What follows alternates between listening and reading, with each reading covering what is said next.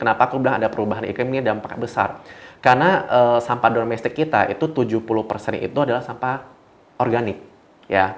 So it's very important uh, untuk memisahkan itu. Kita hanya melihat tiga aja organik ini dipisahkan aja, itu kita udah membantu sangat ba banyak terhadap dampak ataupun mitigasi perubahan iklim. Karena ketika sampah-sampah organik ini kok tercampur, dia akan mengeluarkan gas efek rumah kaca, akan mempercepat perubahan iklim gitu ya.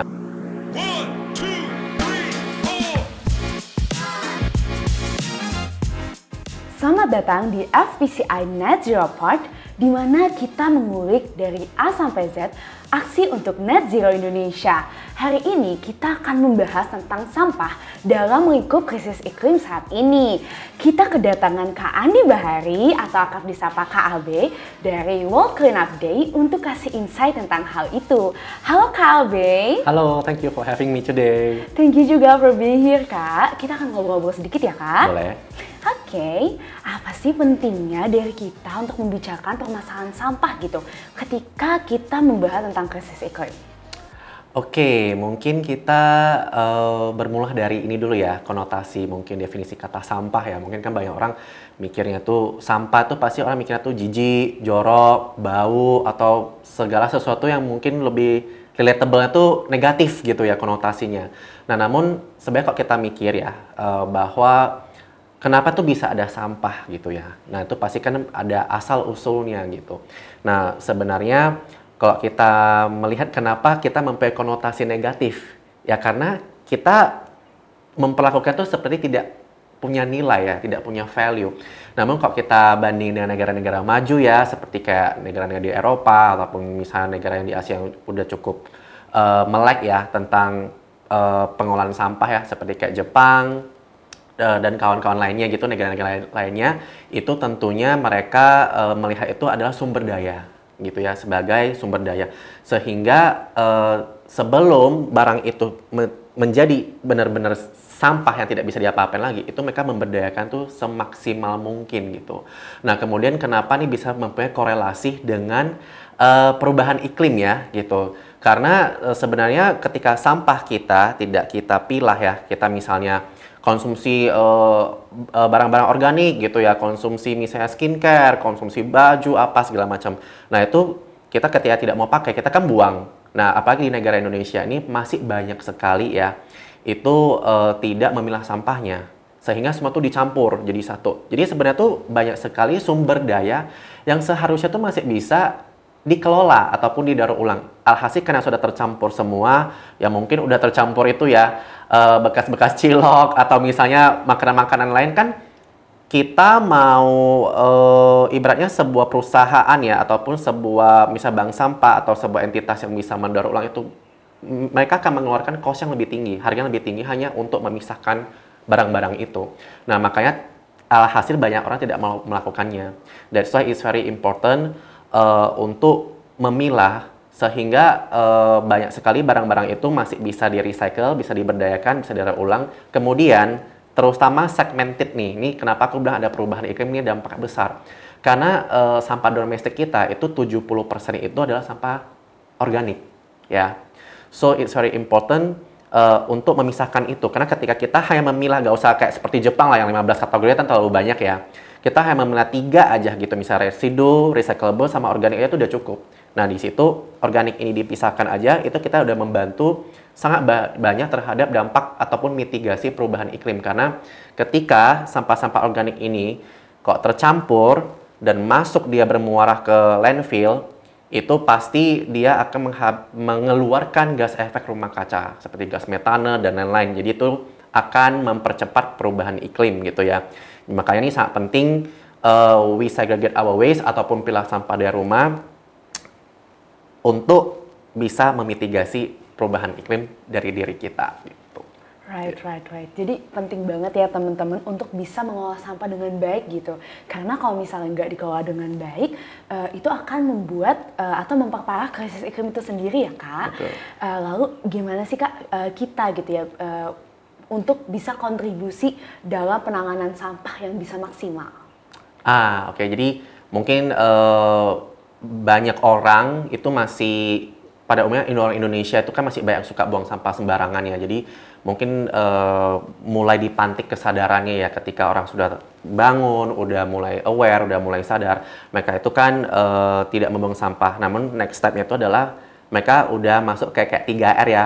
Kayak misalnya mereka menolak memakai single use misalnya, mereka mengurangi, mereka juga mendaur ulang. Itu ada 3R yang paling mendasar gitu.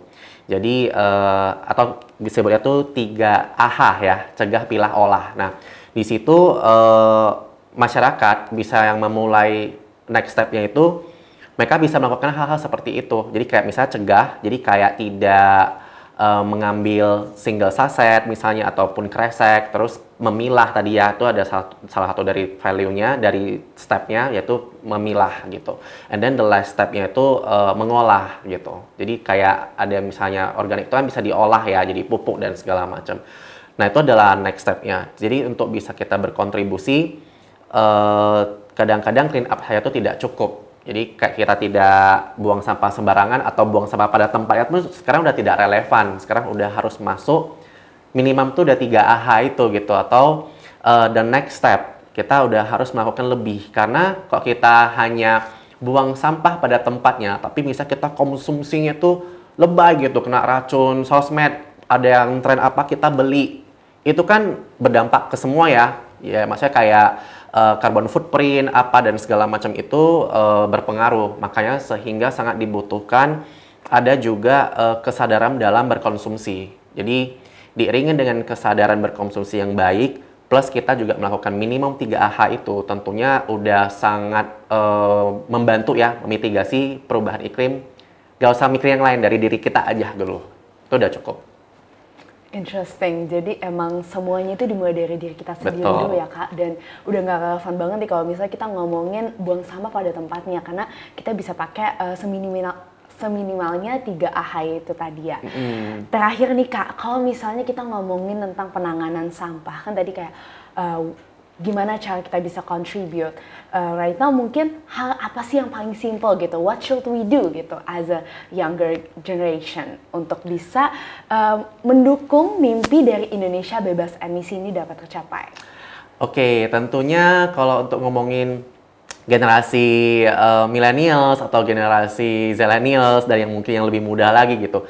Tentunya sekarang kita kan sangat gampang terekspos namanya tren ya. Apa ya sekarang tuh kita sering melihat sosial media dan segala macam. Jadi kita gampang terpengaruh dengan berbagai macam informasi sehingga oh ini lagi ngetren ini kita uh, punya keinginan untuk mengikuti gitu ya fear of missing out itu gitu jadi pengennya itu semua tuh serba yang baru padahal uh, seharusnya manusia itu tidak terpacu dengan hal yang seperti itu.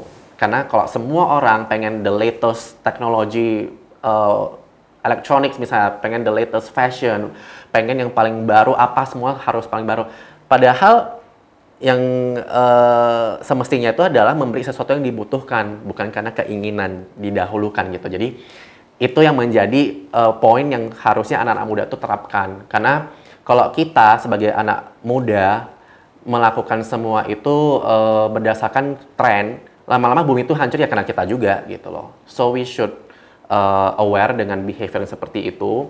Jadi tips dari saya tuh lebih kayak uh, jika pun kita pengen mengikuti tren, itu masih bisa gitu mungkin membelanja sesuatu tuh yang mungkin warnanya itu jangan terlalu ngikutin tren tapi yang sesuatu yang timeless fashion juga bisa beli-beli yang timeless atau mem membelanjakan sesuatu tuh yang umurnya tuh lebih panjang yang lebih high quality bukan beli murah tapi nanti cepat rusak dan segala macam. Karena itu kan semua menghasilkan sampah ya in the end of the day gitu. Jadi dibutuhkan uh, mindset mindset ataupun gaya hidup yang seperti itu uh, diterapkan dalam kehidupan sehari-hari gitu.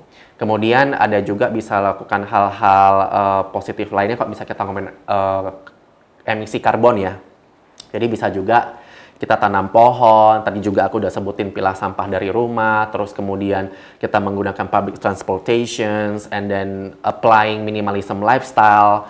There actually so many things yang bisa kita lakukan, jadi banyak sekali yang bisa kita lakukan, opsinya tuh selalu banyak, tergantung kita lakukan itunya konsisten atau enggak gitu. Jadi bukan berarti kita kayak melakukan, oh ya udah saya kan udah beli satu baju fashion yang saya itu cukup, enggak. Jadi kalau bisa itu pelan-pelan ditransformasikan sehingga kayak kita tuh benar-benar menjiwai uh, sustainable li- lifestyle ya. Dalam dalam arti, kata, dalam arti kata sustainable lifestyle itu bukan berarti semua produknya itu serba eco friendly enggak. Tapi dalam arti kata kita itu bisa net zero gitu ya dan kita bisa mengimbangi uh, out, output kita emisi karbon itu udah benar-benar balance. Jadi ada konotasi itu sebenarnya bukan anti ini anti itu. Jadi sebenarnya kita harus mencari keselarasan gaya hidup kita tuh bisa bersahabat dengan alam jadi balance gitu jadi bukan kan sekarang banyak ya aktivis-aktivis ataupun misalnya uh, gerakan-gerakan itu yang sangat uh, menyalahkan sepihak ya, tidak melihat dari sisinya kita. Jadi for us, it's really important to reflect to ourselves atau sangat penting untuk merefleksi dari diri kita apa sih yang bisa kita lakukan uh, di mana kita tuh bisa menet zero emissionkan diri kita dulu gitu sebelum yang lain-lain. Kita, maksudnya gini, kita sendiri aja tuh belum sukses gitu loh. Apalagi kita menuntut orang yang di luar benar ya. Jadi I believe in the power of before we uh, apa ya menuntut orang untuk net zero emission itu harus dimulai dari kita terlebih dahulu karena kalau kita menuntut luar dulu itu kayak tidak align aja gitu so I think that's my last remark thank you Wow, that's so good dan uh, mungkin juga bisa teman-teman take notes gitu ya bahwa emang uh, penting banget untuk bisa tahu lifestyle kita seperti apa and it's very powerful gitu knowing that kita memang harus balance dan juga harus konsisten. Thank you so much Kak Sama-sama. udah mau sharing ke kita kita and thank you everyone for tuning in.